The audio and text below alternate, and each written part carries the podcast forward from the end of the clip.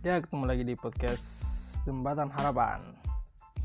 Ini merupakan episode kedua ya dari podcast Jembatan Harapan. Eh, kali ini bertepatan dengan momentum Hari Guru Nasional. Kalau kemarin kan Hari Pahlawan, kalau sekarang ini adalah Hari Pahlawan juga. Tapi di banyak diistilahkan sebagai pahlawan tanpa tanda jasa. Oke teman-teman, jadi yang ingin saya bahas adalah bagaimana kemudian hari ini kita memandang uh, semarak atau momentum dari hari guru ini sebagai sebuah refleksi gitu. Pada tanggal 25 November ya kan? Uh, itu selalu dihadirkan oleh pemerintah itu sebagai hari guru nasional. Yang mana hari guru nasional ini merupakan sebuah uh, gagasan yang dibentuk oleh Persatuan Guru Republik Indonesia gitu dan bertepatan dengan itu juga uh, dibentuklah uh, Persatuan Guru Republik Indonesia ini, ini itu sendiri gitu. Namun uh, hari ini ya guru-guru kita, kemudian hari ini banyak teman-teman kita, banyak kawan-kawan kita merayakan semua semarak ini gitu sebagai sebuah kegembiraan.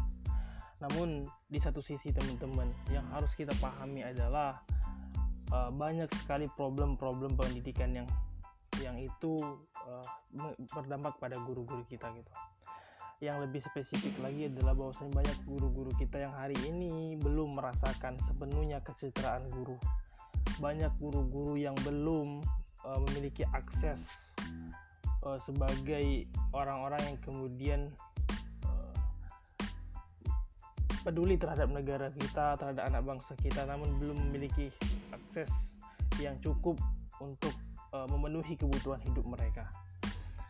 Banyak guru-guru kita belum merasa aman terhadap segala uh, kegiatan belajar dan mengajar. Banyak juga guru-guru kita yang hari ini merasa uh, belum ya belum mampu gitu belum mampu menghadirkan proses pembelajaran yang sesuai dengan keadaan Indonesia hari ini yang mana permasalahan seperti kualitas guru ya. Kualitas guru hari ini belum sepenuhnya uh, baik di Indonesia. Belum memenuhi standar yang ada. Kualitas guru di Indonesia belum sepenuhnya menjadi uh, prioritas utama gitu kan di negara kita. Kemudian pemerataan guru-guru di pelosok desa itu belum ada. Sehingga banyak sekolah-sekolah yang kemudian hari ini belum memenuhi uh, slot guru-guru gitu ataupun belum mencukupi kebutuhan guru yang ada di sana gitu. Jadi ada uh, empat hal yang kemudian ingin saya uh, jelaskan teman-teman ataupun refleksikan gitu kan di hari guru ini. Yang pertama adalah bagaimana uh, kondisi kesejahteraan guru kita hari ini, khususnya guru honorer. Uh, kemarin sudah sudah ada kebijakan yang dilakukan oleh Kementerian Pendidikan dan Kebudayaan Pak Menteri Nadiem Makarim ya kan menggagas beberapa 3, beberapa triliun itu yang nanti akan diberikan kepada guru-guru honorer. Gitu dengan syarat beberapa hal. Nah ini menjadi sebuah solusi alternatif bagi guru-guru honorer. Namun teman-teman kalau kita melihat kondisi yang ada seluruh di berbagai pelosok negeri berbagai pelosok daerah banyak guru-guru yang kemudian hari ini sebetulnya mereka uh, tidak hanya uh, butuh bantuan semacam itu tapi mereka juga butuh diangkat menjadi guru uh, pegawai negeri sipil ataupun uh, pegawai tetap lah seperti itu yang kemudian uh, hak apa hak dan juga kesejahteraan mereka itu bisa terjamin oleh negara gitu. Sebagai orang-orang yang peduli terhadap anak bangsa negara mereka harusnya diberikan kesejahteraan yang layak gitu kan. Ya tidak hanya sekedar bantuan satu kali setahun tapi juga bagaimana kemudian itu rutin selama setiap bulan. Dan ini harusnya dikedepankan oleh pemerintah kita hari ini ya teman-teman. Dan saya lihat belum belum sepenuhnya pemerintah dalam mengatasi hal ini ya. Mereka hanya membuat sebuah kebijakan yang yang itu sifatnya sementara gitu tidak permanen. Maka ke depan saya mendorong pemerintah untuk mari sama-sama memperbaiki pendidikan mulai dari kesejahteraan guru ini. Karena bagaimana kemudian guru mau fokus mendidik anak-anak orang lain sedangkan anak mereka mereka tidak bisa uh, membiayai hidupnya. Bagaimana kemudian arahnya ini guru mau fokus mengajar belajar ya kan? Sedangkan mereka untuk ke sekolah saja masih terhambat oleh biaya. Artinya memang penting sekali kesejahteraan guru ini dikedepankan kemudian yang kedua adalah kualitas guru. Kualitas guru ini adalah hal yang urgent gitu. Kenapa? Karena ya kita lihat hari ini zaman begitu uh, cepat berubah. Transformasi dari online dari offline ke online ini begitu membuat guru itu kebingungan gitu. Terutama guru-guru yang sudah tua guru-guru dulu yang tidak mengerti bagaimana uh, teknologi digital dan daring kuliah pelajaran jarak jauh ini. Ini menjadi problem. Dan di situ kualitas guru-guru itu diuji. Dan hari ini teman-teman di hari guru ini mari kita refleksikan bagaimana kondisi guru kita hari ini. Dan kita sebagai anak-anak muda kita lihat juga bagaimana guru-guru SMA kita dulu.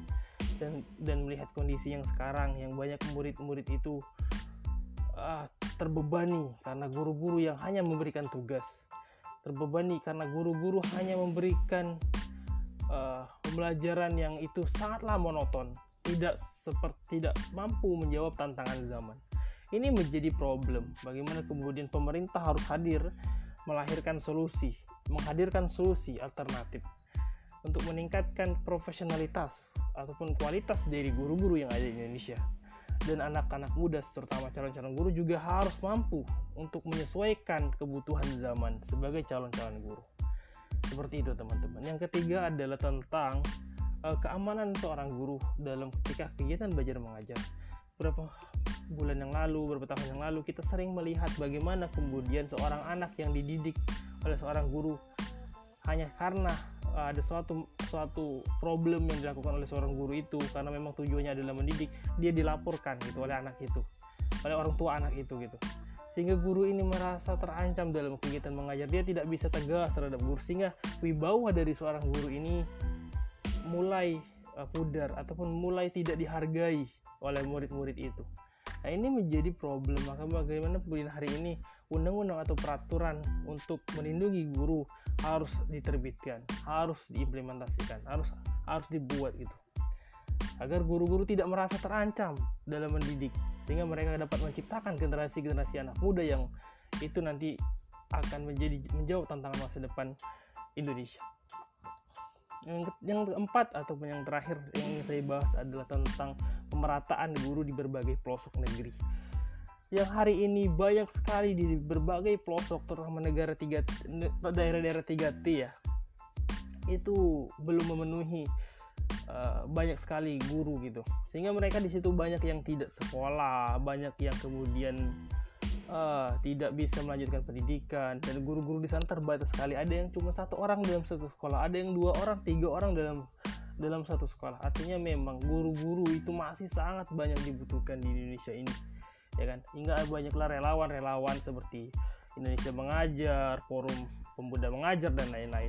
Ini adalah solusi alternatif. Namun lagi-lagi pemerintah harus bagaimana kemudian memeratakan seluruh seluruh wilayah seluruh daerah itu uh, supaya berbagai macam guru yang itu memiliki tingkat kepedulian dan profesionalitas yang tinggi gitu. Sehingga kemudian anak-anak tidak hanya anak-anak kota tapi juga anak-anak yang ada di berbagai pelosok negeri ini juga terjamah dengan pendidikan sehingga mereka tidak menjadi orang-orang yang nanti hanya menyusahkan pemerintah kemudian memperpanjang tali kemiskinan rantai kemiskinan. Maka daripada itu pemerintah harus hadir menjadi solusi.